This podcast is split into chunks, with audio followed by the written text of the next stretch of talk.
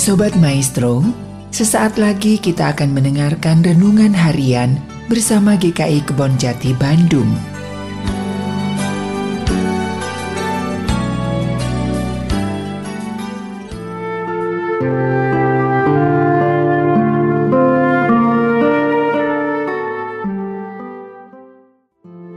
Shalom Bapak Ibu, Saudara yang terkasih. Tema renungan kita hari ini adalah menyublimasi naluri ketamakan dan berkelompok. Dalam Matius 6 ayat 19 sampai 20 kata, Janganlah kamu mengumpulkan harta di bumi, di bumi ngengat dan karat merusakannya dan pencuri membongkar serta mencurinya. Tetapi kumpulkanlah bagimu harta di sorga.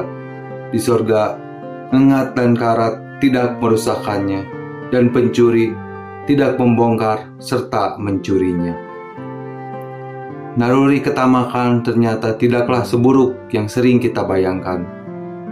Ia termasuk kekuatan pendorong yang efektif di dalam kehidupan manusia.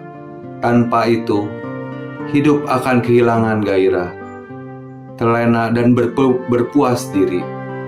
Naluri ketamakan adalah dorongan untuk mengumpulkan sebanyak-banyaknya. Jadi, tidak terlalu buruk bukan? Ya, namun demikian, naluri itu perlu disublimasikan.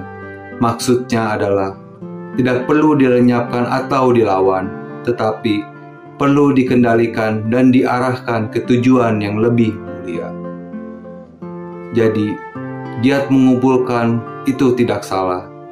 Giat mengumpulkan sebanyak-banyaknya juga tidak masalah.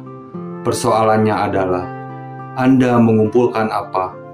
Cuma sibuk mengumpulkan yang bersifat fana dan sementara, atau juga harta rohani yang awet, abadi, dan lestari. Misalnya, budi baik dan kemurahan hati. Naluri berkelompok juga tidak selalu jahat. Tentu saja, ia bisa menjadi akar dari fanatisme golongan yang sempit, yang membuat masyarakat kita tercabik-cabik dan menderita. Ia juga bisa terwujud dalam bentuk primordialisme, sukuisme, rasialisme, eksklusivisme, dan sebagainya, yang semuanya jahat dan berbisa. Tetapi keinginan berkelompok itu sendiri tidaklah jahat.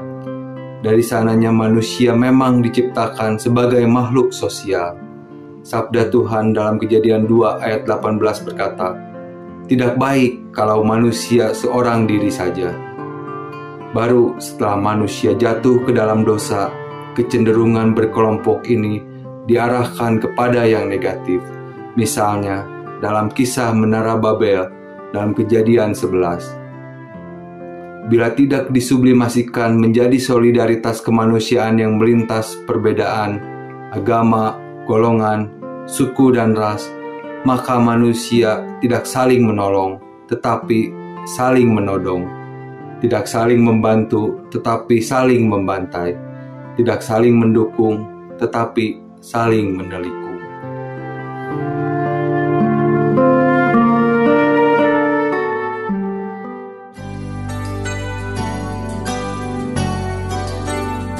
Sobat Maestro, Baru saja Anda mendengarkan renungan harian bersama GKI Kebon Jati Bandung. Tuhan Yesus memberkati.